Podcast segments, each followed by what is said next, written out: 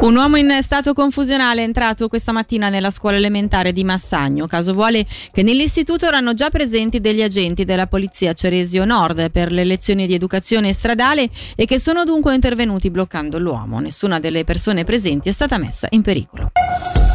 Continua a fare discutere il preventivo 2024 presentato ieri dal governo unitamente al primo pacchetto di misure di risparmio da 134 milioni di franchi. Sul tema si è espresso anche l'autore del decreto che impone il pareggio di bilancio entro il 2025, Sergio Morisoli, non soddisfatto di quanto presentato. C'è una bella differenza tra tagli e contenere la spesa. Quando non si contiene la spesa e passa troppo tempo, come il caso che è successo qua, e quindi si hanno solo un anno o due massimo di tempo per fare qualcosa, si è poi costretti a tagliare. Lavorando d'anticipo, come il decreto prevedeva, hai la possibilità, uno, nel metodo di scegliere più opzioni, due, di poterle discutere con i diretti interessati e tre, di non tagliare indietro, ma casomai frenare la crescita in avanti. Non è un dettaglio di metodologia di impostazione di questo genere di lavoro. Il governo ha sprecato due anni non facendo nulla, si trova con l'acqua alla gola perché il termine scadrà presto e quindi deve tirare assieme un pacchetto che io ho definito indigesto anche per i contenuti oltretutto perché si rischia di portare a casa molto meno di quello che c'è sulla carta.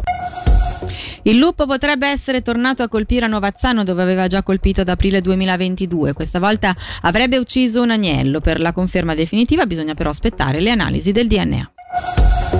La città di Lugano comunica che è attivo il nuovo portale cimiteri.lugano.ch che ha lo scopo di fornire informazioni facilmente accessibili alla cittadinanza sui 23 cimiteri della città. Ce ne ha parlato la municipale Cristina Zanini Barzaghi. È un servizio in più alla popolazione in un modo, in un modo moderno, in modo tale da, da, offrire un servizio utile a grande fetta della popolazione. E la seconda cosa che mi interessa di dire è che comunque può sembrare un tema secondario, ma è un tema che tocca gran parte della cittadinanza, soprattutto in questi periodi dell'anno.